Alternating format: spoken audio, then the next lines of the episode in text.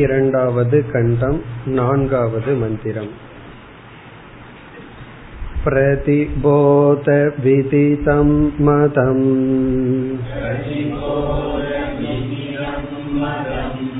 அம்ருதத்வம் he விந்ததே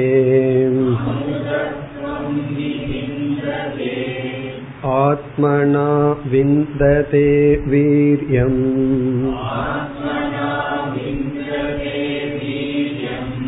வித்யயா விந்ததே மிருதம்.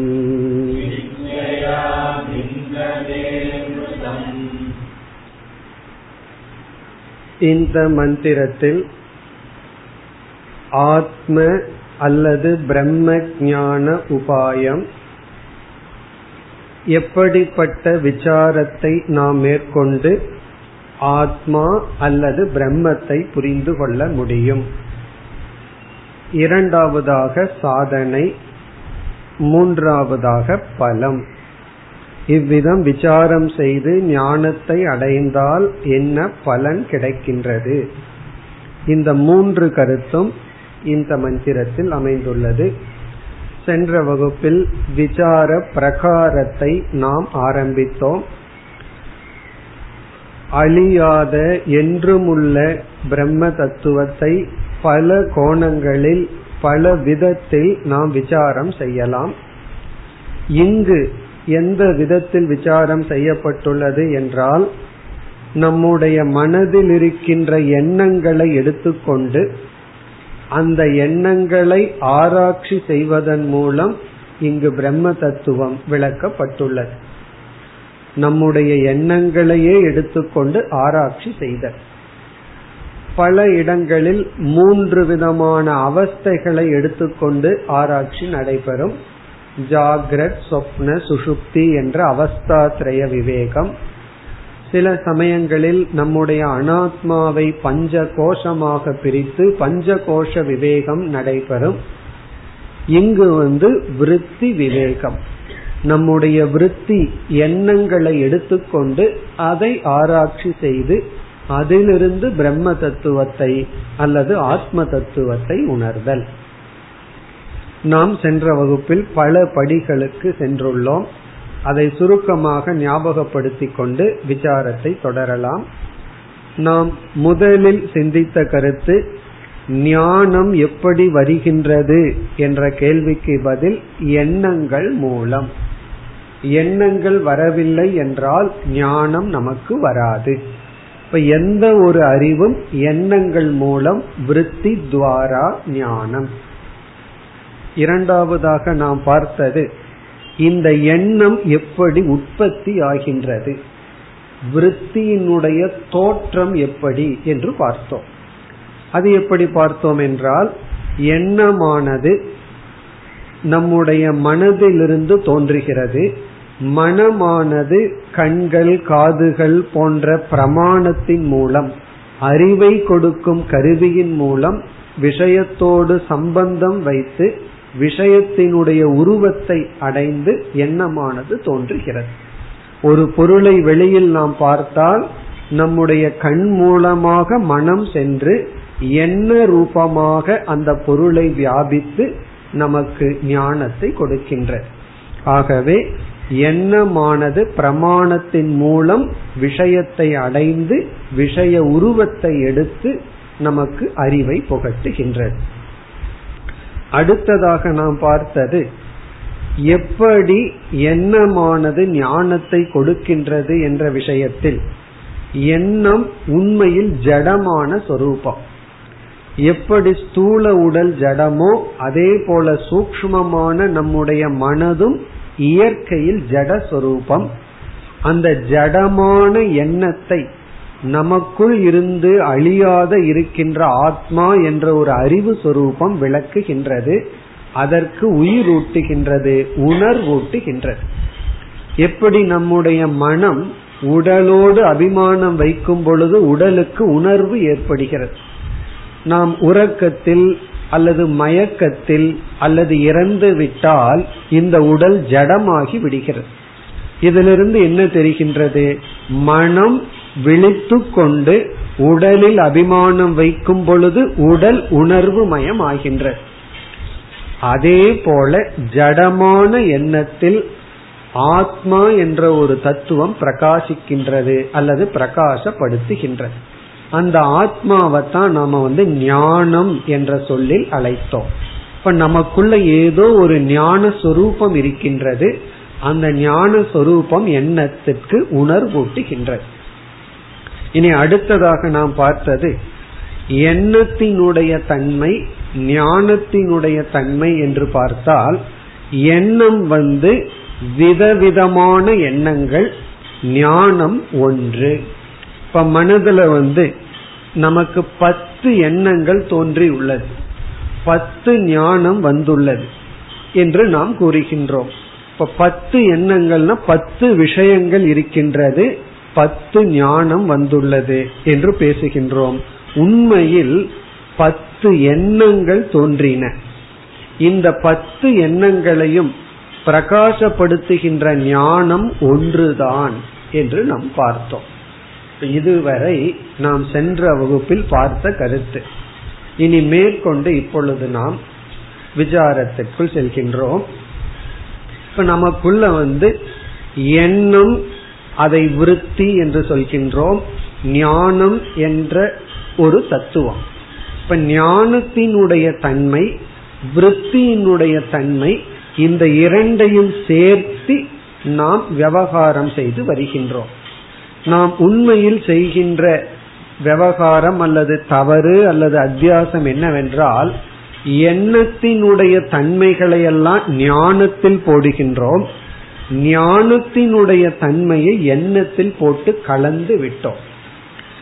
விசேஷம் என்றால் வேற்றுமை, விருத்தி சவிசேஷம் வேற்றுமையுடன் கூடியது, ஞானம் நிர்விசேஷம் வேற்றுமை அற்றது. நாம் என்ன செய்கின்றோம், நான் விதவிதமான ஞானத்தை அடைகின்றேன், எனக்கு பல ஞானம் இருக்கின்றது என்று சொல்லும் பொழுது பல எண்ணங்கள் பல ஞானங்கள் என்று நாம் சொல்கின்றோம். பல அறிவு என்று சொல்லும் பொழுது உண்மையில் பன்மை எது என்றால் எண்ணங்கள் தான். ஞானம் ஒன்று, ஒரே ஒரு ஞானம் பல எண்ணங்களை பிரகாசப்படுத்தி நாம் என்ன சொல்றோம், எனக்கு பல அறிவு தோன்றி உள்ளது என்று சொல்கின்றோம். இப்பொழுது நாம் என்ன கருத்தை பார்க்கின்றோம், எண்ணங்களினுடைய தன்மை, ஞானத்தினுடைய தன்மையை பிரித்து பார்த்து நாம இறுதியில் என்ன நான் அல்ல, எண்ணத்தை பிரகாசப்படுத்தும் அறிவு நான் என்று புரிந்து கொள்ள வேண்டும். இப்ப அந்த லிஸ்ட நம்ம எடுப்போம். எண்ணங்களினுடைய நேச்சர் என்ன, எண்ணத்தை பிரகாசப்படுத்தும் ஞானத்தினுடைய நேச்சர் தன்மை என்ன. இதில் ஏற்கனவே நாம பார்த்த முதல் தன்மை, எண்ணங்கள் ஜட சொரூபம், ஞானம் என்று சொல்லும் பொழுதே அறிவு சொரூபம், சேதன சொரூபம். இதுதான் முதல் வேற்றுமை. இப்ப நம்ம மனதுல தோன்றுகின்ற எண்ணத்தையே எடுத்து விசாரம் செய்து கொண்டு இருக்கின்றோம். இது பார்க்கறதுக்கு கஷ்டமா தெரியும், ஆனால் சுலபமானதுதான். காரணம் என்ன, நம்ம மனசுல ஆயிரக்கணக்கான எண்ணங்கள் ஓடுகின்றது. அந்த எண்ணத்தை எடுத்துட்டு இப்ப நம்ம விசாரம் பண்றோம், அந்த தாட்டுக்குள்ள என்னென்னலாம் இருக்குன்னா இரண்டே தத்துவம் தான். ஒன்று விருத்தி, அந்தந்த விஷய ரூபமாக இருக்கின்ற எண்ணம். இனி ஒன்று எண்ணத்தை ஒளிர்விக்கும் அறிவு. இதுல இரண்டுக்கும் உள்ள முதல் வேற்றுமை, ஒன்று ஜடம், இனி ஒன்று சேதனம். இனி இரண்டாவது வேற்றுமை, இந்த எண்ணமானது உற்பத்தி நாசத்துடன் கூடியது. உற்பத்தி என்றால் ஒரு விஷயத்தை பார்க்கும்போது எண்ணம் மனதில் தோன்றுகிறது, உருவாகின்றது. பிறகு நம்ம மறந்து விட்டால் அப்படியே எண்ணமானது நாசத்தை அடைகின்றது. மறக்க வேண்டிய அவசியம் இல்லை, அடுத்த எண்ணத்துக்கு போகும்போது முதல் எண்ணம் நாசத்தை அடைந்து விடுகிறது. இப்ப முதல்ல ஒரு மிருகத்தை நம்ம பார்க்கிறோம், இரண்டாவது ஒரு மனுஷனை நம்ம பார்க்கிறோம். இப்ப மனிதனை பார்க்கும்போது நமக்கு மனிதனை பற்றிய அறிவு வருது, மிருகத்தை பார்த்த எண்ணம் நம்மை விட்டு சென்று விடுகிறது. இதுல இருந்து என்ன தெரிகிறதுனா, மிருகத்தை பற்றிய எண்ணம் உற்பத்தியானது பிறகு நாசத்தை அடைந்தது, அடுத்த எண்ணம் உற்பத்தி ஆகின்றது, நாசத்தை அடைகிறது.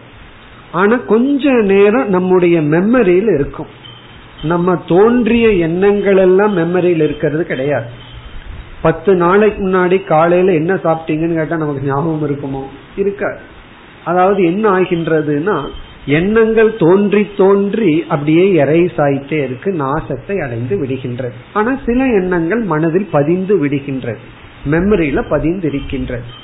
இதுல இருந்து என்ன தெரிகின்றதுன்னா, ஒரு எண்ணம் இரண்டாவது மூன்றாவதுங்கும் போது ஒவ்வொரு எண்ணமும் தோன்றி தோன்றி அழிகிறது. அப்படி அழியவில்லைன்னா என்ன ஆகும்? முதல்ல மிருகத்தை பாக்கிறோம், ரெண்டாவது மனுஷனை பாக்கிறோம். இந்த மிருகம் என்ன அழியிலின்னு வச்சுக்கோமே, என்ன ஆகும்? ஒன்னா மிருகத்து மேல மனுஷன் உட்கார்ந்துட்டு இருப்பான், இல்ல மனுஷன் மேல அந்த மிருகம் உட்கார்ந்துட்டு இருப்பான். ஏன்னா ரெண்டு எண்ணம் அப்படியே இருக்கே. ஆனா அப்படி இருப்பதில்லை. மனுஷனை பார்க்கும்போது மனுஷனை மட்டும் நமக்கு தெரிகிறது, மிருகத்தை பார்க்கும்போது மிருகம் மட்டும் தெரிகின்றது. காரணம், ஒவ்வொரு எண்ணமும் தோன்றி தோன்றி அழிகின்றது. இனி தோன்றி தோன்றி அழியும் எண்ணத்தை பிரகாசப்படுத்தும் ஞானம் தோன்றி தோன்றி அழிகின்றதா? அதான் கேள்வி. ஞானம் ஒவ்வொரு முறையும் க்ஷணிகமாக இருக்கிறதான்னா நம்ம வேதாந்தத்துல என்ன பதில் சொல்றோம்? ஞானம் தோன்றுவதில்லை, அழிவதில்லை. அதுக்கு ஒரே ஒரு சொல்லுல பதில் சொல்லணும்னா, அஜக. அஜகன பிறப்பதில்லை அல்லது நித்தியம். ஞானமானது நித்தியம். காரணம் என்ன?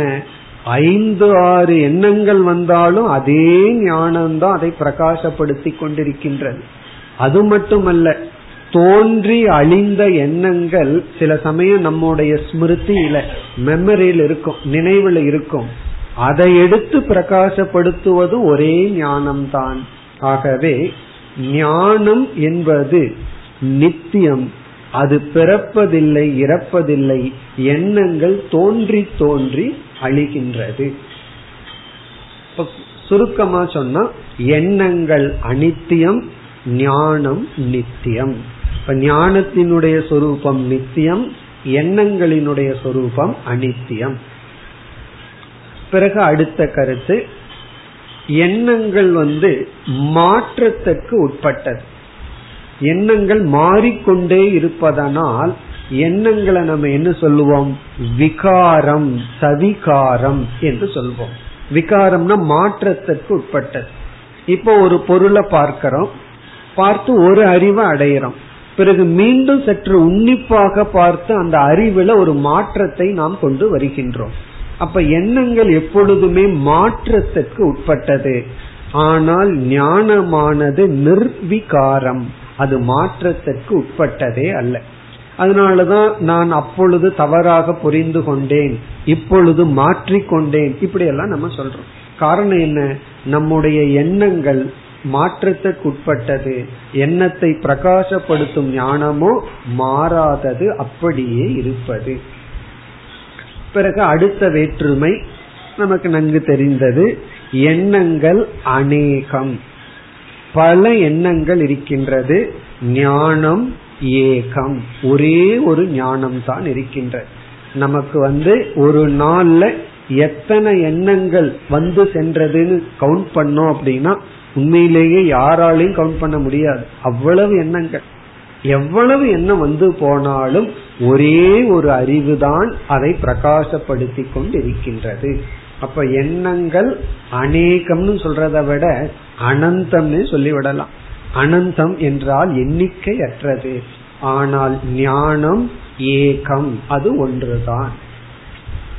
இனி அடுத்தது, எண்ணங்கள் தூய்மையான பொருளை கிரகிக்கும் பொழுது நம்ம தூய்மையான மனதை உடையதாகவும், அசுத்தமான பொருளை அதர்மமான சிந்தனை வரும் பொழுது நம்மையே நாம் அசுத்தமானவர்களாகவும் நாம் நினைக்கின்றோம். ஆகவே எண்ணங்களுக்கு சுத்தாசுத்தம் இருக்கின்றது, சுத்தம் அசுத்தம் என்ற பாகுபாடு இருக்கின்றது. இது தூய்மையான எண்ணம், இது அசுத்தமான எண்ணம், இது தார்மீகமான எண்ணம், இது அதார்மீகமான எண்ணம், இதெல்லாம் எண்ணத்திற்கு இருக்கின்றது. அதனாலதான் தூய்மையான எண்ணம் மனதில் ஓடும் பொழுது நமக்குள்ள தூய்மையாக நாம் உணர்கின்றோம். தவறான எண்ணம் நமக்குள் ஓடும் பொழுது நமக்குள் தவறாக நம்மை நாம் உணர்கின்றோம். இங்க ரொம்ப முக்கியமான கருத்து என்னவென்றால், தூய்மையான எண்ணத்தை பிரகாசப்படுத்தும் ஞானம் அசுத்தமான எண்ணத்தை பிரகாசப்படுத்தும் ஞானத்துக்கு அந்த வேற்றுமை இருக்கின்றதா, அதுதான் இப்பொழுது கேள்வி. தூய்மையான அசுத்தமான எண்ணத்தை ஒளிர்விக்கும் அறிவில் தூய்மை அசுத்தம் இருக்கின்றதா என்றால் அங்கு கிடையாது. ஞானத்துக்கு தூய்மை அசுத்தம் என்ற பேதம் கிடையாது. எண்ணங்கள் தான் தூய்மையான எண்ணம், அசுத்தமான எண்ணமெல்லாம் இருக்கின்றதே தவிர ஞானம் இரண்டையும் சரி சமமாக பிரகாசப்படுத்துகின்றது. அப்படி பிரகாசப்படுத்துவதனால் ஞானத்துக்கு கேடு வருவதில்லை. அதாவது சூரியன் கங்கையையும் பிரகாசப்படுத்துகின்றார், சாக்கடையையும் பிரகாசப்படுத்துகின்றார். சூரியன் சாக்கடையை பிரகாசப்படுத்துவதனால அசுத்தமாவதோ, கங்கையை பிரகாசப்படுத்துவதனால தூய்மையாவதோ கிடையாது. ஆகவே பிரகாசப்படுத்தப்படும் பொருள் பிரகாசப்படுத்துபவனுக்கு எந்த விதமான தீங்கும் வருவதில்லை. இப்ப இந்த இடத்துலதான் நாம என்ன நினைக்கின்றோம், எண்ணங்களில் வருகின்ற அனைத்து சுத்தம் அசுத்தம் போன்றவைகளையெல்லாம் நாம் ஞானத்தில் ஏற்றி வைத்து நான் உணர்வு பூர்வமானவன், நான் சுத்தமானவன், அசுத்தமானவன் என்றெல்லாம் சொல்கின்றோம். பிறகு அடுத்த கருத்து, இந்த எண்ணங்கள் மூலமாகத்தான் நாம் சுக துக்கங்களை எல்லாம் அனுபவிக்கின்றோம். அதாவது எல்லா விதமான உணர்வு மயங்களும் எண்ணங்கள் மூலம்தான் வருகின்றது. இப்போ ஒருவருக்கு கோபம் வருது, பொறாமை வருது, அன்பு ஏற்படுகின்றது, கருணை வருகின்றது, மகிழ்ச்சி வருகின்றது, துயரம் வருகின்றதுனா இந்த உணர்வுகளை நாம் உணரவும் நமக்கு எண்ணங்கள் தேவை.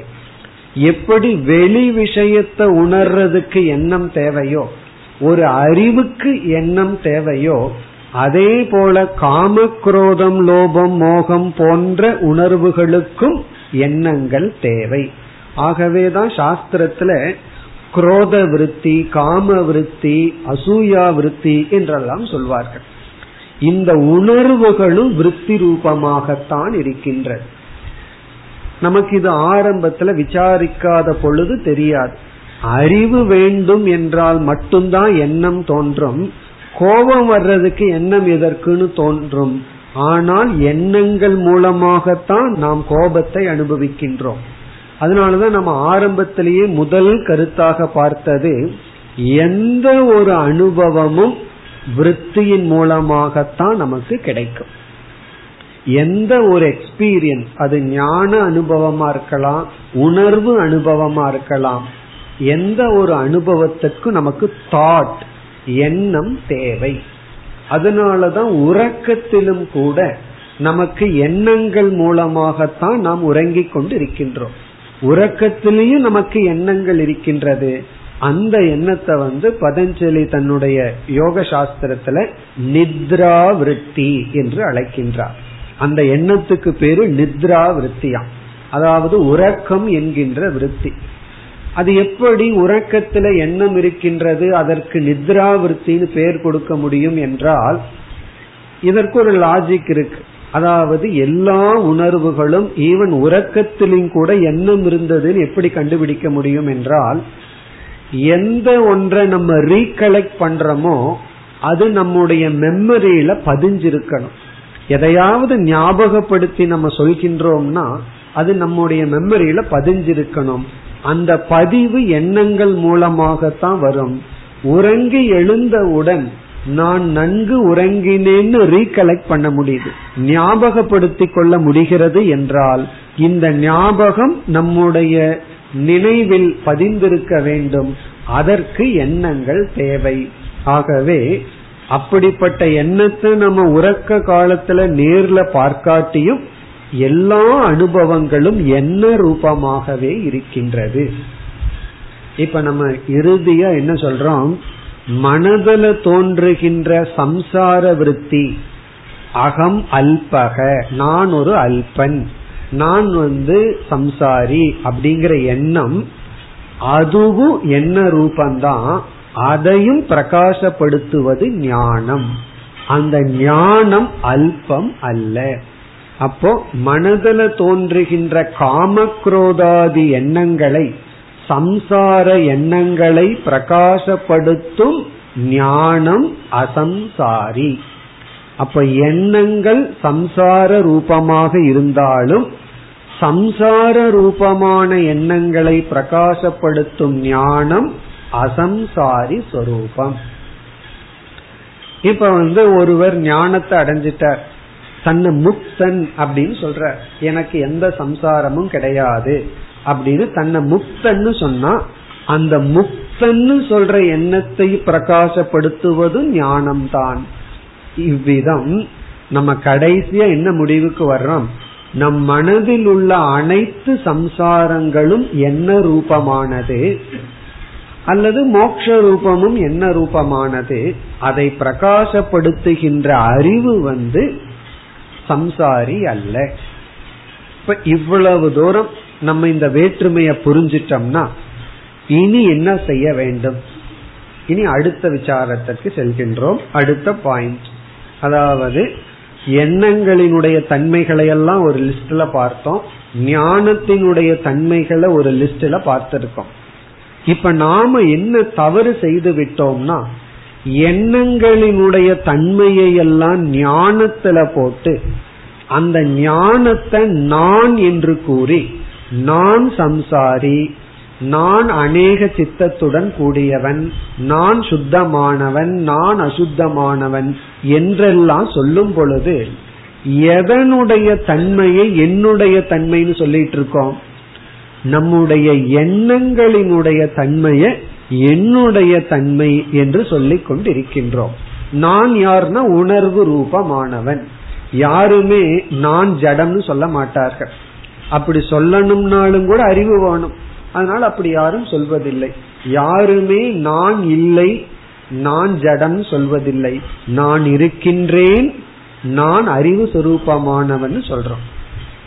ஆனால் நான் எப்படி இருக்கின்றேன் கேள்வி வரும் பொழுது, அழியக்கூடிய எண்ணம், அழியக்கூடிய உடலை நான் எடுத்துட்டு நான் அழிவுக்கு உட்பட்டவனாக இருக்கின்றேன், நான் அசுத்தமாக இருக்கின்றேன், சுத்தமாக இருக்கின்றேன், குரோதியாக, காமியாக, லோபியாக, சம்சாரியாக, அல்பனாக இருக்கின்றேன் எல்லாம் சொல்றோம்.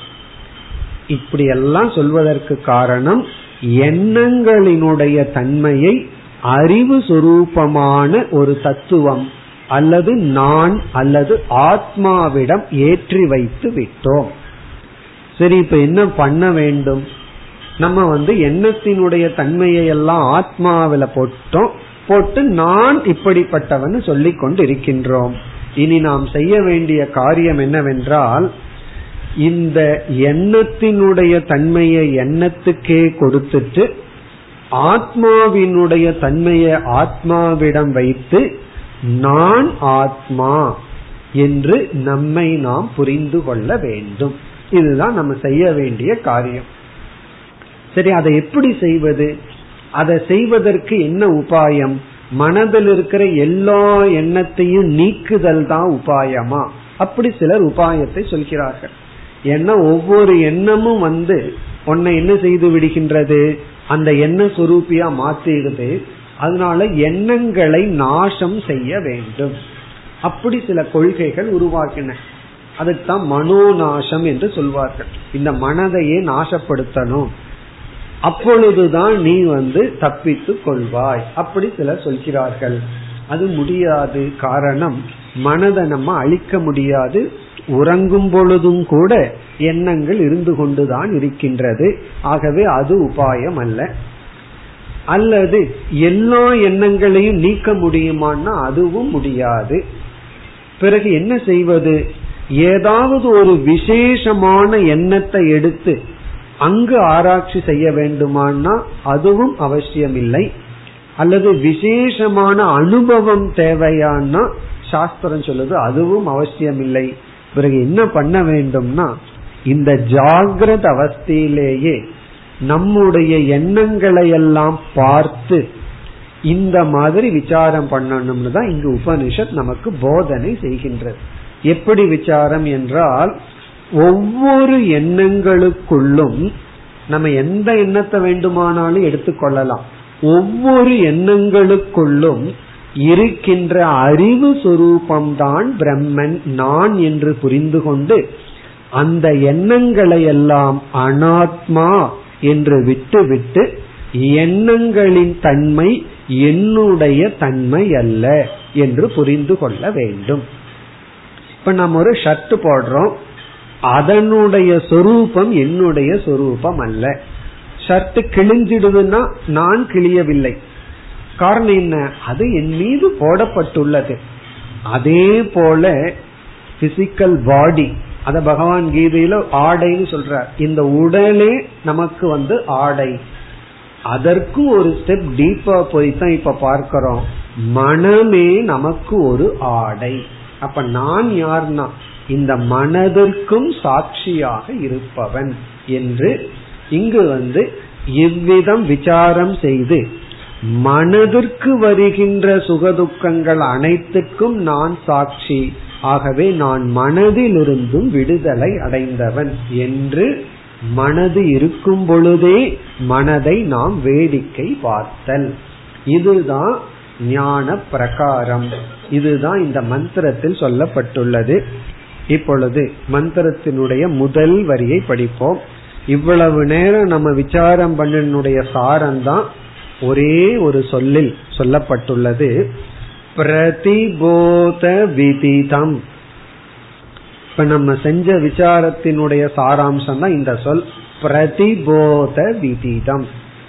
இதனுடைய பொருள், பிரதி என்றால் ஒவ்வொன்று, பிரதினா ஒவ்வொன்று, பிரதிவாரம் அப்படின்னால நம்ம சொல்றமே ஒவ்வொரு, போதம் என்றால் இங்கு எண்ணம் விருத்தி, குறிப்பாக விருத்தியில் வெளிப்பட்ட சைத்தன்யம்.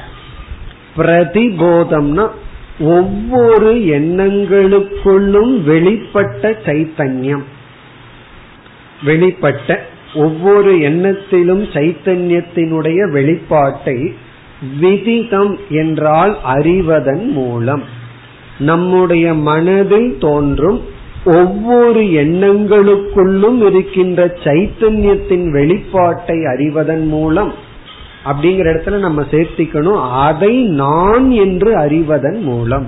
அந்த சைத்தன்யம்தான் நானே தவிர அந்த எண்ணம் நான் அல்ல. மனதுல வந்து எவ்வளவு எண்ணங்கள் தோன்றுதோ அந்த எண்ணங்கள் மூலம் எந்த ஒரு சைத்தன்யம் வெளிப்படுகிறதோ, அறிவு வெளிப்படுகிறதோ, அதை விதிதம், விதிதம்னா அறிவதன் மூலம். அப்படின்னு என்ன அர்த்தம், இங்க என்ன போதிக்கப்படுகிறது, அந்த எண்ணம் நான் அல்ல, விருத்தி நான் அல்ல, அதை விளக்குகின்ற சைத்தன்யம் நான் என்று அறிவதன் மூலம். அடுத்த சொல் மதம், அந்த பிரம்மன் அல்லது ஆத்மா அறியப்பட்டதாகின்றது. அந்த ஆத்மா எப்பொழுது அறியப்பட்டதாகிறதுனா, எண்ணங்களை பார்த்து எண்ணங்களுக்குள் வெளிப்படுகின்ற சைத்தன்யத்தை உணரும் பொழுது அந்த பிரம்மன் உணரப்பட்டதாகின்றது. இதற்கு முன்னாடி ஏன் உணரப்பட்டதாகவில்லை, அந்த சைத்தன்யத்தையும் எண்ண சொரூபத்தையும் கலந்து விட்டோம்.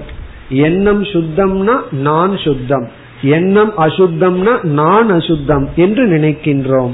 இப்பொழுது நான் சுத்தா சுத்தத்துக்கு அப்பாற்பட்ட சைத்தன்ய சொரூபம், இந்த எண்ணங்கள் எல்லாம் இருமையில் இருக்கின்றது, அது அனாத்மா, அனித்தியம், தோன்றி மறைவது என்று புரிந்து கொள்ள வேண்டும்.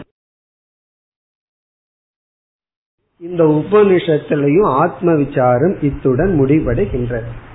இனிமேல் வந்து சாதனை பலம், அடுத்த செக்ஷன்ல வந்து கதை, பிறகு அதுல எத்தனையோ பண்புகள் இதெல்லாம் இனிமேல் வர இருக்கின்ற. அதனால கேனோபனிஷத் நம்ம இத்துடன் ரிலீஸ் பண்ணிடுது. இனி பயம் வேண்டாம், மீண்டும் இந்த மாதிரி ஏதாவது எண்ணத்தை எடுத்துட்டு வேற ஏதாவது எடுத்துட்டு உள்ள போய் ஆராய்ச்சி பண்ணுவோம்னா இதோட நமக்கு ரெஸ்ட், ஆத்ம விசாரம் முடிவடைகின்றது. இனி நமக்கு பண்புகள், பிறகு ஞான பலம் போன்றவை வருகின்றது. இப்ப இந்த கருத்தை நம்ம மனசுல வைத்து கொண்டு மெதுவா சிந்தித்து கொண்டே இருக்க இருக்க நமக்கு ஆத்ம தத்துவம் விளங்கும். அது கொஞ்சம் பொறுமையாக இருக்க வேண்டும். ஒரே நாள்ல எண்ணங்களை எல்லாம் எடுத்து போட்டு விசாரம் பண்ணி உடனே ஞானம் எல்லாம் வந்துடாது. இதெல்லாம் விசார பிரகாரம், இப்படி விசாரத்தில் நாம் ஈடுபட வேண்டும். அவ்வளவுதான். இனி நாம் அடுத்த கருத்துக்கு செல்லலாம். பிரதிபோத விதிதம் மதம் அமிர்தத்துவம் ஹி விந்ததே. அமிர்தத்துவம் ஹி விந்ததே என்றால் இந்த ஞானத்தினால் ஒருவன் அடையப்படுகின்ற பலன் அமிர்தத்துவம். அமிர்தத்துவம் என்ற பகுதி ஞான பலனை குறிக்கின்றது. விந்ததேன ஒருவன் அடைகின்றான், மரணமற்ற தன்மையை ஒருவன் அடைகின்றான். காரணம் என்ன? இவன் தன்னை எண்ணத்தோடு சேர்த்து கொண்டால் ஒவ்வொரு க்ஷணமும் பிறந்து பிறந்து இறக்கின்றான். பிறகு ஸ்தூல உடல் இறக்கும் பொழுது தான் இறப்பவனாக நினைக்கின்றான். இவன் எண்ணத்தை பிரகாசப்படுத்தும் ஆத்மாவாக தன்னை உணர்ந்தால் இவனுக்கு மரணம் இல்லை. இப்ப நாம எதுல அபிமானிக்கின்றோமோ அதுவாகவே ஆகின்றோம். இங்கு நம்முடைய சொரூபமே அமிர்த சொரூபம். அதை நான் என்று உணரும் பொழுது அமிர்தத்துவம், மரணமற்ற நிலையை விந்ததே ஒருவன் அடைகின்றான். இது ஞான பலம். பிறகு கடைசி சொல் மீண்டும் ஞான பலம். இதே ஞான பலம் வருகின்றது. இனி அதற்கு முன் சாதனை வருகின்றது. இரண்டாவது வரியில் சாதனைகள் பேசப்படுகின்றது. இது ரொம்ப அழகான முக்கியமான சொற்கள். ஆத்மனா விந்ததே வீரியம். இது சாதனை. ஆத்மனா விந்ததே வீரியம். விந்ததேனா அடைகின்றான், வீரியம் என்றால் சக்தி, பவர், சக்தி. ஆத்மனா என்ற சொல்லுக்கு பொருள் பார்க்க வேண்டும். ஆத்மாவினால் ஒருவன் சக்தியை அடைகின்றான். இங்கு ஆத்மனா என்ற சொல்லுக்கு ஒருமுகப்படுத்தப்பட்ட தூய்மையான மனதினால் என்பது பொருள். ஒருமுகப்படுத்தப்பட்ட தூய்மையான மனதால். சமாஹிதேன சுச்சா மனசா, அதுதான் இதனுடைய பொருள். சமாஹிதேன என்றால் ஒருமுகப்படுத்தப்பட்ட, சுச்சா தூய்மையான, மனசா மனதினால். இங்கு ஆத்மனாங்கிறதுக்கு இதுதான் பொருள். அதாவது ஒருமுகப்படுத்தப்பட்ட தூய்மையான மனதினால். அப்ப இங்க என்ன சாதனை? மன ஒருமுகப்பாடும் மன தூய்மையும். நம்ம என்னதான் தர்க்க ரீதியா இவ்வளவு தூரம் எண்ணங்களை எல்லாம் பிரிச்சு அப்படின்னு எல்லாம் சொல்லியிருந்தாலும் அந்த பிரிச்சு பார்த்து நான் எண்ணம் அல்ல, நான் எண்ணத்தை பிரகாசப்படுத்துகின்ற ஆத்மாங்கிற இடத்துல நம்மை அபிமானம் வைக்க வேண்டும் என்றால் அதற்கு இந்த தகுதி தேவைப்படுகின்றது. வெறும் அறிவுல ஆராய்ச்சி பண்ணாலும் மட்டும் இந்த பலன் கிடைத்து விடாது. நமக்கு சில தகுதி தேவைப்படுகின்றது. என்ன தகுதி? அதுதான் இங்கு சொல்லப்படுகிறது.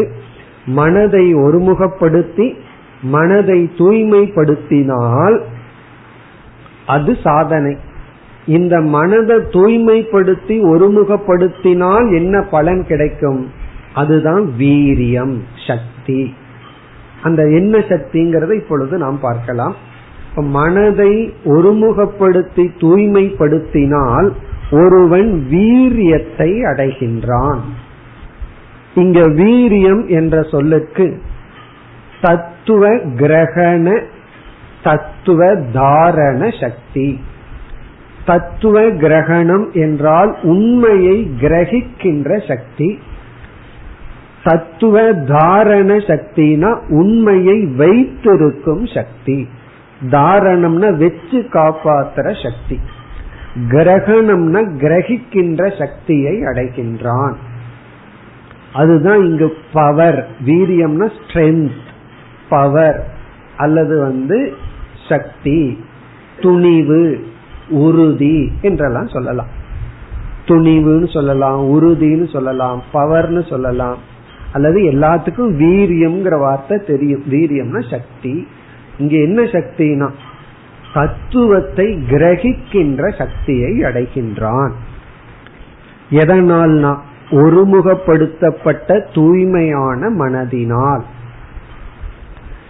இதனுடைய ரொம்ப சூக்ஷ்மமான முக்கியத்துவம் ஆழ்ந்து சிந்திச்சா தான் புரியும் இந்த சொல்லினுடைய வேல்யூ அல்லது வெயிட். நம்ம சாதாரண வாழ்க்கையிலையும் கூட ஒருவர் சொல்றத சரியா புரிஞ்சுக்கிறதே கிடையாது. அதனாலதான் எல்லா ரகளைக்கும் காரணம். சரியா புரிஞ்சிருக்க மாதிரியும் நம்ம சொல்றது இல்லை. அப்படியே சொன்னாலும் சரி, எவ்வளவு தெளிவா சொன்னாலும் நம்ம சரியா புரிஞ்சுக்கிறது. ஒவ்வொரு வீட்டிலையும் காலையில இருந்து சாயந்தரத்து வரைக்கும் எவ்வளவு முறை ரகளை வந்தது அப்படின்னு நோட்ஸ் எடுத்து அத்தனை ரகளுக்கு என்ன காரணம் அப்படின்னு பார்த்தோம்னா ஒருவர் சொன்னதை இனி ஒருவர் சரியா புரிஞ்சிருக்க மாட்டாங்க. அவ்வளவுதான். இதுல இருந்து என்ன தெரியுதுன்னா தத்துவம்னா யதாவத், அதை அப்படியே புரிஞ்சுக்கணும். அந்த சக்தி விவகாரத்திலேயே நமக்கு இருப்பதில்லை. அப்படி இருக்கையில பேருண்மையை புரிஞ்சுக்கிற சக்தி அவ்வளவு சுலபமா மனசுக்கு எப்படி வரும்? முதல்ல விவகாரத்தை ஒழுங்கா புரிஞ்சுக்கிற சக்தி மனசுக்கு வரணும். அதற்கு பிறகு விவகார அதீதமான பிரம்மத்தை புரிந்து கொள்ள வேண்டும். ஆகவே அதற்கு வீரியம் சக்தி நமக்கு தேவை, மனோபலம் நமக்கு தேவை. அதுதான் இங்கு தத்துவ கிரகணம். தத்துவம்னா உண்மையை அப்படியே புரிந்து கொள்கின்ற சக்தி. உண்மைனா எது எப்படி இருக்கின்றதோ அதை அப்படியே புரிந்து கொள்ளுதல். அதற்கு விபரீதமாக புரிந்து கொள்ளாமல் அதை அப்படியே புரிந்து கொள்ளுதல். இப்ப ஒருவர் பொய் சொல்றாருன்னு வச்சுக்கோமே, அவர் பொய் சொல்றாருன்னு புரிஞ்சுக்கிறது தான் தத்துவ கிரகணம். ஒருவர் உண்மையை சொல்றாருன்னா அவங்க உண்மையை சொல்லும் போது பொய் சொல்லுவாங்கன்னு நினைப்போம், அவங்க பொய் சொல்லும் போது உண்மையை பேசுறாங்கன்னு நினைப்போம். இதுதான் நம்ம நார்மலா நடந்துட்டு இருக்கு. ஆகவே இந்த சில பேர் பொய் சொல்றது அவ்வளவு அழகா சொல்வார்கள், அந்த பொய்ய பார்க்கும்போது உண்மைக்கே சந்தேகம் வந்துடும், நான் தான் உண்மையான்னு சொல்லி அப்படி நம்ம நம்பிடுவோம். காரணம் என்ன? நம்ம மனதுல சக்தி அவ்வளவுதான் இருக்கு தத்துவத்தை கிரகிக்கிறதுக்கு. பொய்ய பொய்ன்னு தெரிஞ்சுக்கிறது தத்துவ ஞானம், உண்மைய உண்மைன்னு தெரிஞ்சுக்கிறது தத்துவ ஞானம். இந்த உலகமே, இந்த படைப்பினுடைய ரகசியமே என்னவென்றால் பொய்ய உண்மைன்னு காட்டுறதுதான் படைப்பினுடைய ரகசியமே. பகவான் அந்த வேலைதான் பண்ணிட்டு இருக்கார். மாயைன்னு என்ன அர்த்தம்? இல்லாதது இருக்கிற மாதிரி காட்டிட்டு இருக்கார், நம்ப கூடாததை நம்புற மாதிரி காட்டி கொண்டிருக்கின்றார். இந்த சிருஷ்டியினுடைய ரகசியமே இதுதான். இங்க கிடையாது, ஆனா இருக்கிற மாதிரி காட்டி கொண்டு இருக்கும். அப்படி ஒரு அனுபவம் நம்முடைய மனதில் தோன்றி கொண்டு இருக்கும். இப்ப தத்துவ கிரகண சக்தினா நம்ம கண்ணுக்கு முன்னாடி தோன்றுவது ஒன்று, ஆனா உண்மையிலேயே அது எப்படி இருக்கோ அதை அப்படி புரிந்து கொள்ளுதல். சில சமயம் என்ன சொல்லுவோம், எனக்கு புரியுது ஆனா நிற்கல அப்படின்னு சொல்லுவோம். எவ்வளவு வேகமா புரிஞ்சுதோ அவ்வளவு வேகமா போயிருதான். அதனாலதான் சொல்லுவோம் எனக்கு புரிஞ்சு போச்சுன்னு சொல்லுவோம். அதனுடைய அர்த்தம் என்ன? புரிஞ்சு உடனே போச்சு. ஆனா புரிஞ்சு நிக்கலையேன்னா அதுக்கு ஒரு சக்தி வேணும். இப்ப புரிஞ்சு போகாம புரிஞ்சு இருக்கணும், அதுக்கு ஒரு சக்தி வேணும்.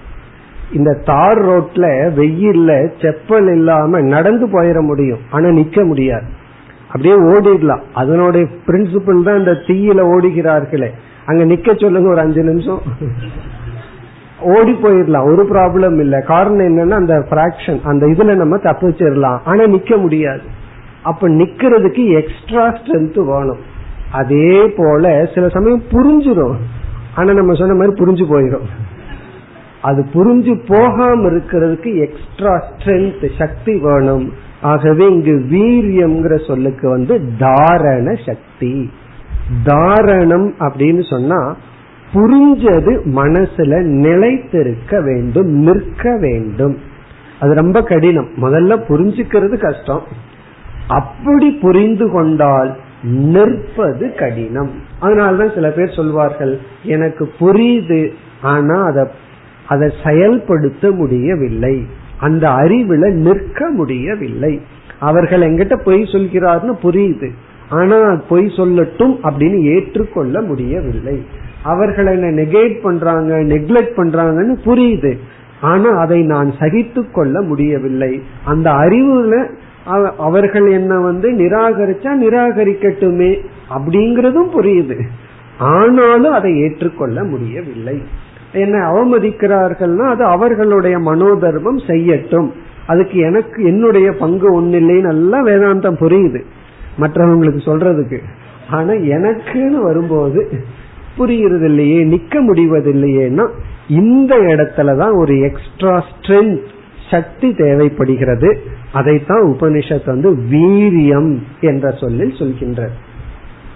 அப்ப வெறும் விசாரம் மட்டும் தர்க்க ரீதியா பிரதிபோத விதிதம் மதம்னு சொல்லி ஒவ்வொரு ஸ்டெப்பா நம்ம பண்ணி கொண்டு போய் ஞானத்தை அடையிறோம், அதுவும் அவசியம். அதோடு உடனே உபனிஷத் என்ன சொல்கின்றது, வீரியமும் அவசியம், சக்தியும் அவசியம். இப்ப இந்த இடத்துல சங்கரர் இந்த வீரியம் மனுஷனுக்கு எத்தனையோ பொருள்ல வருமா, அது சிலதெல்லாம் சொல்றார். ஒன்று தனம், பணம். பணம் இருந்தா இவனுக்கு சக்தி வந்துருமா. இப்ப பாக்கெட்ல ஒரு 1000 ரூபா நோட் இருந்ததுன்னு வச்சுக்கோமே, இவனுடைய நடையே தனியா இருக்கும். 10 ரூபா நோட் இருக்கட்டும், இவனுடைய நடையே தனியா இருக்கும். அப்போ பணம் இருந்தா ஒரு ஸ்ட்ரென்த் வருது. அதனாலதான் சில பேர் சாகர வரைக்கும் ஸ்பெண்ட் பண்ணாமையே போகிறாங்க. அதுக்கு என்ன காரணம் அப்படின்னா, அது இருந்தா ஏதோ ஒரு பாதுகாப்பு இருக்கு. ஆகவே அது ஸ்பெண்ட் பண்ணாம இருக்கிற வரைக்கும், முதல்ல எனக்கு அது புரியல, அது ஏன் அப்படின்னு சொல்லி எதுக்கு வாங்கி வச்சுட்டு சும்மா வச்சுக்குவாங்க. ஒருவர் அப்படித்தான் சொன்னார், என்கிட்ட அந்த 50 லட்சம் ரூபாய் எப்படி இருக்கு, அதை தொடவே மாட்டேன் அப்படின்னு சொல்லி. அப்புறம் எதுக்கு அது, அதை தொடவே மாட்டேன் அப்படின்னா சாகர வரைக்கும் தொட மாட்டாங்களா, என்ன பிரயோஜனம்? முதல்ல எனக்கு புரியல. அப்புறம் சங்கரர் சொல்லும் போதுதான் புரிஞ்சது, இந்த தனம் இருக்கு மென்டல் ஸ்ட்ரென்த்தை கொடுக்குதான். அது இருக்குதுங்கிற எண்ணமே ஒரு விதமான செக்யூரிட்டி கொடுக்குது. பட் அதெல்லாம் கடைசி காலத்துல கொடுக்காதான், வேதனைய கொடுக்குமா, அவ்வளவு இருந்து யாருக்கோ போகுதே அப்படின்னு சொல்லி. அப்போ தனம் அது ஒரு எக்ஸாம்பிளா சொல்ற. அடுத்தது மந்திரம். சில பேர்த்துக்கு மந்திர சக்தி, சிலதெல்லாம் ஜபம் பண்ணி யோக சக்தி, அந்த சக்தி சில பேர்த்துக்கு ஒரு சக்தியை கொடுக்குமா. மந்திரம், ஔஷதம். ஔஷதம்னு சொன்னா சில ஹெர்பல் மூலியமா சில சக்திகளை அடைவார்களாம். பிறகு பாந்தவ பலம். நம்ம சுத்தி ஒரு 10 பேர் இருக்காங்கன்னு வச்சுக்கோமே, உறவினர்கள் எல்லாம், அதெல்லாம் தனத்தோட சேர்ந்து வரும். தனம் வரும்போது அதுவும் வரும், பணம் வரும்போது இந்த ஆட்களும் சேர்ந்து வருவார்கள், பணம் போகும்போது அதுவும் சேர்ந்து போகும். அதெல்லாம் நம்மிடம் இருக்கும் பொழுது ஏதோ ஒரு ஸ்ட்ரென்த். நம்ம சுற்றி 10 பேர் இருந்தா யோசிச்சு பாருங்க எப்படி இருக்கும்னா, நமக்கு ஒரு ஸ்ட்ரென்த் இருக்கிற மாதிரி. அதனாலதான் இந்த பசங்க எல்லாம் சேர்ந்துட்டா ஒரு எக்ஸ்ட்ரா ஸ்ட்ரென்த் இருக்கிற பஸ் கல்லையெல்லாம் கல்லுல அடிச்சு உடைக்கிறாங்கன்னா ஒரு எக்ஸ்ட்ரா ஸ்ட்ரென்த் வந்துடும். அந்த ஸ்ட்ரென்த் என்ன அப்படின்னா, அது குரூப் பவர் அப்படின்னு சொல்லுவாங்க. ஒரு குரூப் சேர்ந்த உடனே ஒவ்வொரு ஆளுக்கும் எக்ஸ்ட்ராவா ஸ்ட்ரென்த் வந்துடும். தனித்தனியா நிறுத்தி பாருங்க, நடுங்கிட்டு இருப்போம். சேர்த்தும் போது ஒரு எக்ஸ்ட்ரா ஸ்ட்ரென்த் வந்துடும். அதெல்லாம் நம்ம ஸ்கூல்ல படிச்சிருக்கோம். ஒரு விறக உடைச்சிடலாம், 10 விறக சேர்த்து வச்சோம்னா உடைக்க முடியாது. இதெல்லாம் நம்ம படிச்சிருக்கோம். அப்படி அந்த ஒரு குரூப், நம்ம சுற்றி ஆட்கள் இருக்கும் பொழுது ஒரு பலத்தை நம்ம ஃபீல் பண்றோமா, வீரியத்தை ஃபீல் பண்றோமா. இங்கு சங்கரர் சொல்றார், இதையெல்லாம் துறக்கிறதுனால ஒரு வீரியம் வருமே, அந்த வீரியத்தினாலதான் இந்த ஞானத்தை அடைய முடியும். தனத்தையும் எல்லாவற்றையும் நம்ம துறத்தல்னு சொன்னா அறிவு வந்தாவே இதெல்லாம் நம்மை விட்டு போயிடும். ஏன்னா இதெல்லாம் பொய்ன்னு நமக்கு தெரிஞ்சிடும். இதை விட்டுட்டு ஓடி போய் துறக்க வேண்டிய அவசியம் இல்லை. ஞானமே என்ன செய்து விடுமா, இந்த பணம், உறவினர்கள், இதனுடைய பொய்மையை புகட்டி விடுமா. அதனாலதான் ஞானத்திற்கு சில பேர் பயந்து கொள்கிறார்கள். ஏன்னா ஞானம் வந்ததுன்னா பணம் என்ன காப்பாத்தாதுன்னு தெரிஞ்சு போயிடும், பிறகு எப்படி அப்படின்னு ஒரு பயம் வந்துடும். யாரெல்லாம் என்ன வந்து பிராமிஸ் பண்றாங்களோ உன்ன நான் பாத்துக்கிறேன் வயசான காலத்துல அப்படின்னு சொல்றாங்களோ அவங்க நம்ம வயசாருக்கு முன்னாடி போயிருவாங்க. இந்த ஞானம் எல்லாம் ஞானத்துல வந்துடும். சில பேர் வந்து சொல்லுவார்கள் நான் இருக்கேன் வயசான காலத்துல உன்னை காப்பாத்துறேன்னு சொல்றது, பட் அவங்க இருந்தா தானே. ஆகவே இந்த ஞானம் என்ன செய்து விடுமா, அனைத்து வீரியமும் வீரியம் அல்லங்கிற உண்மையை காட்டி கொடுத்துருமா. அதனிருந்து ஒரு சக்தி வரணும். இதெல்லாம் அனித்தியம்னு தெரிஞ்சு பிறகு ஒரு சக்தி மனதிற்கு வர வேண்டும். அந்த சக்தி வந்தாதான் நமக்கு ஞானமும் ஞான நிஷ்டையும் கிடைக்கும். சரி, அந்த சக்தி எப்படி வரும், அந்த சக்தி வருவதற்கு உபாயம் என்ன? அதான் முதல் சொல் ஆத்மனா. ஆத்மனா என்றால் சமாஹித சுச்சா, சமாஹிதேன சுச்சா மனதா. மனதை ஒருமுகப்படுத்தி மனதை தூய்மைப்படுத்தினால் மனதிற்கு ஒரு சக்தி வரும். அந்த சக்தியினால் தான் இந்த ஆத்மாவை கிரகிக்க முடியும். அந்த சக்தியினால்தான் இந்த ஞானத்தில் நிற்க முடியும். அப்போ எவ்வளவு நம்ம படித்திருந்தாலும் என்ன ஐஸ்வர்யம் நம்ம சுற்றி இருந்தாலும் நாம் பலகீனமாக இருந்தால் நம்ம இந்த ஆத்மாவை அடைய முடியாது. இதற்கு முன்னாடி ஒரு உபநிஷத்துல பார்த்தோம், முண்டக உபநிஷத்துல, நாயமாத்மா பலஹீனேன ந லப்யஹ, பலஹீனால் இந்த ஆத்மா அடைய முடியாது. அதே கருத்து இங்கு பாசிட்டிவா சொல்லப்பட்டிருக்கு, வீரியத்தினால் தான் நாம் இந்த ஆத்மாவை அடைய முடியும், பலத்தால் தான் அடைய முடியும். அதனாலதான் வேற ஏதாவது ஞானத்துக்கு தனம் தான் பலம். இப்ப ஒருவன் வந்து மெடிசனை பத்தி ஞானம் அடையணும்னு சொன்னா அவன் 20 லட்சமோ 50 லட்சமோ தனம் இருந்தா தான் அந்த ஞானத்தை அடைய முடியும். ஆனா இந்த ஞானத்துக்கு தனம் வந்து ஞானத்துக்கான பலம் அல்ல, மேபி அதை தியாகம் பண்றதுதான் அந்த பலம். அப்படி இந்த ஒரு ஞானத்துக்கு பலம் வந்து மற்ற ஐஸ்வர்யம் அல்ல. பிறகு மனதை ஒருமுகப்படுத்தி தூய்மை அடைந்தால் என்ன ஒரு பலம் வருமோ அந்த பலத்தினால்தான் இந்த ஆத்ம தத்துவத்தை அடைய முடியும். இதுல மட்டும் நம்ம வந்து குறுக்கு வழியில பயிர முடியாது. ஏதாவது சம்திங் கொடுத்து பாத்துடலாம் அப்படிங்கறது முடியாது. ஏதாவது பண்ணி அடைஞ்சிடலாம்னா அது முடியவே முடியாது. இனி அடுத்தது, இந்த வீரியத்தை அடைந்தாகி விட்டது. இனி அடுத்த கருத்து, வித்யா விந்ததே அமிர்தம். வித்யா, வித்யா என்றால் இந்த இடத்தில் ஞான பலம். முன்ன வந்து வீரியம்னு பார்த்தது ஞானத்தை கிரகிக்கின்ற பலம், ஞானத்தை வெச்சு காப்பாற்ற பலம். இங்க வித்யா என்றால் ஞான பலத்தினால், ஞான பலேன விந்ததே ஒருவன் அடைகின்றான் அமிர்தம். அமிர்தம்னா மோக்ஷம், மரணமற்ற நிலையை. இப்ப ஞான பலத்தினால், வித்யா என்ற பலத்தினால் ஒருவன் அமிர்தத்துவத்தை அடைகின்றான். பிறகு இந்த பலம், ஞானத்தை அடைய பலம் மன தூய்மையினால், மன ஒருமுகப்பாட்டினால் ஒருவன் அடைகின்றான். அப்ப இங்க வித்யா என்பது ஞானம், ஞானம் என்கின்ற பலம். பிறகு நம்ம வந்து தத்துவ கிரகண சக்தி, தாரண சக்தின்னு பார்த்தோம்.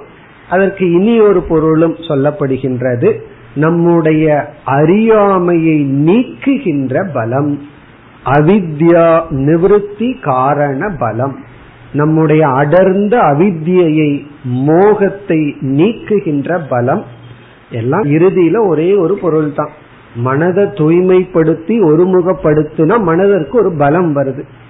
அந்த பலம் அறியாமையை நீக்குது, மோகத்தை நீக்கும் சக்தி உடையது.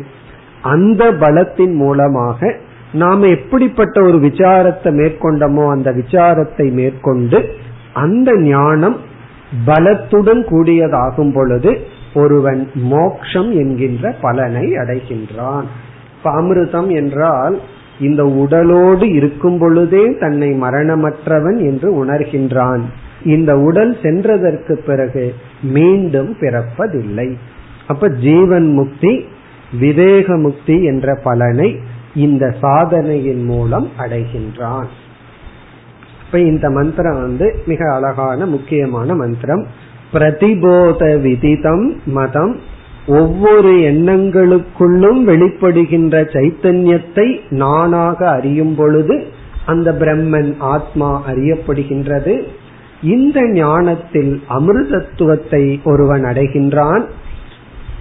எப்படி என்றால், ஆத்மனா விந்ததே வீரியம், தூய்மையான ஒருமுகப்படுத்தப்பட்ட மனதினால் ஒருவன் சக்தியை அடைந்து பிறகு ஞான பலத்தினால் அமிர்தத்துவத்தை அடைகின்றான். இவ்விதம் கூறி இனி இந்த இரண்டாவது செக்ஷன் அடுத்த மந்திரத்தில் நிறைவு பெறுகின்றது. அடுத்து ஐந்தாவது மந்திரம். இக சேதவேதி அத சத்யமஸ்தி ந சேதிகா வேதி மகதி வினஷ்டிஹி பூதேஷு பூதேஷு விசித்ய தீராஹ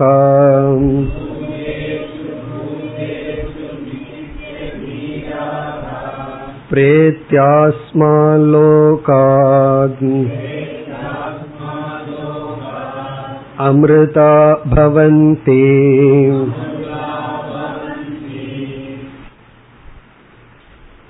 இந்த மந்திரத்தினுடைய முக்கிய கருத்து, மனித ஜென்மத்தினுடைய மேன்மை அல்லது மகிமை பேசப்படுகின்றது. இந்த மனித ஜென்மத்தினுடைய பெருமை அல்லது மேன்மை எதற்காக என்றால், அப்பொழுதுதான் இந்த ஜென்மத்தை நல்ல விதத்தில் நாம் பயன்படுத்துவோம். இந்த மனித ஜென்மத்தினுடைய மேன்மை என்பது வேல்யூ ஆஃப் டைம், காலத்தினுடைய முக்கியத்துவம் பேசப்படுகின்றது. காலம் அப்படிங்கிறது ஒரு பொன் என்று சொல்வார்கள். காலம், டைம் இஸ் கோல்டுன்னு சொல்வார்கள். ஆனா அதெல்லாம் ஒன்றும் நல்ல எக்ஸாம்பிள் அல்ல. கோல்டு போனா கிடைச்சிடும், ஆனா காலம் போனா கிடைக்காது. காலத்தினுடைய மகிமை, காலத்தினுடைய மகிமைங்கும் போது மற்ற எல்லாருடைய மகிமையும் வந்துடும், ஆரோக்கியத்தினுடைய மகிமை இதெல்லாம் வந்துடும். அப்படி மனித ஜென்மத்தினுடைய மேன்மை முதல் கருத்து. பிறகு மீண்டும் ஏற்கனவே கூறிய ஆத்ம ஞானத்தை கூறி பலனும் கூறப்படுகின்றன முடிவுரைக்காக. ஏன்னா இதற்கு பிறகு நம்ம கதை பார்க்க போறோம். கதையிலிருந்து பல பண்புகள், தியானம், சில வேல்யூஸ் இதெல்லாம் தான் இனிமேல் இந்த உபனிஷத் நமக்கு புகட்ட போகின்றது. ஆகவே இந்த ஆத்ம தத்துவத்தை நிறைவு செய்ய ஏற்கனவே கூறிய அதே வாக்கியத்தை கூறி, இப்படிப்பட்ட ஞானத்தை அடைபவன் இப்படிப்பட்ட பலனை அடைகின்றான். அதுதான் சாராம்சம். ஆனா இந்த மந்திரத்துக்கென்று முக்கிய கருத்து மனித ஜென்ம மகிமா, மனித ஜென்மத்தினுடைய மேன்மை. எப்படி இங்கு சொல்லப்படுகிறது என்றால், ஒருவன் இந்த ஜென்மத்திலேயே இந்த ஆத்ம ஞானத்தை அடைந்தால் அப்பொழுதுதான் அவனுடைய வாழ்க்கையில் ஒரு அர்த்தம் உள்ளது. அதான் முதல் வரி. அதை நாம் இப்பொழுது பார்ப்போம். இக சேத் அவேதீத், இக என்றால் அஸ்மின் ஜென்மணி, இந்த ஜென்மத்திலேயே, இப்பொழுதே இந்த ஜென்மத்திலேயே, அவேதீத் அறிந்தால், சேத் என்றால் ஒரு கால், ஒரு சமயம், ஒரு மனிதன் இந்த ஜென்மத்திலேயே ஆத்ம தத்துவத்தை அறிந்தால், ஆத பிறகு அதனால் சத்தியம் அஸ்தி, அவனுடைய வாழ்க்கையில் சத்தியம் இருக்கின்றது. சத்தியம்ங்கிறதுக்கு ஒரு சில பொருள்களை நம்ம பார்க்க போறோம். இறுதியான பொருள் அர்த்தம் உள்ளது. அர்த்தம் இருக்கின்றது அப்படின்னா என்ன அர்த்தம்? அப்பொழுதுதான் இந்த வாழ்க்கையை அவன் நன்கு பயன்படுத்தியவன் ஆகின்றான். இகன இந்த ஜென்மத்திலேயே ஒருவன் உண்மையை உணர்ந்தால், ஆத்மாவை அறிந்தால், பிறகு நசேத் ஒரு கால் அறியவில்லை என்றால், நசேத் இக அவேதீத், இக இந்த ஜென்மத்தில் ஒருவன் தன்னுடைய உண்மை சொரூபத்தை அறியவில்லை என்றால், மகதி வினஷ்டிஹி, வினஷ்டினா நஷ்டம், லாஸ்.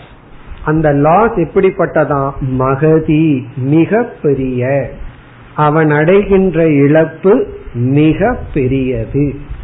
அதற்கு மேல அவன் லூஸ் பண்றதுக்கு ஒன்றும் இல்லை, மிக பெரிய இழப்பு. அப்படி முதல் வரியில பாசிட்டிவா சொல்லி இரண்டாவது வரியில நெகட்டிவா சொல்லப்படுது. இந்த மனுஷ சரீரம் இருக்கும் பொழுதே இந்த ஜென்மத்திலேயே ஒருவன் உண்மையை உணர்ந்தால் வாழ்க்கையில ஒரு அர்த்தம் இருக்கு. அதை மிஸ் பண்ணிட்டான் அப்படின்னா அது ஒரு பெரிய லாஸ். இதனுடைய விளக்கத்தை நாம் அடுத்த வகுப்பில் பார்ப்போம். ஓம் பூர்ணமத பூர்ணமிதம் பூர்ணாத் பூர்ணமுதச்யதே பூர்ணஸ்ய பூர்ணமாதாய பூர்ணமேவாவசிஷ்யதே. ஓம் சாந்தி சாந்தி.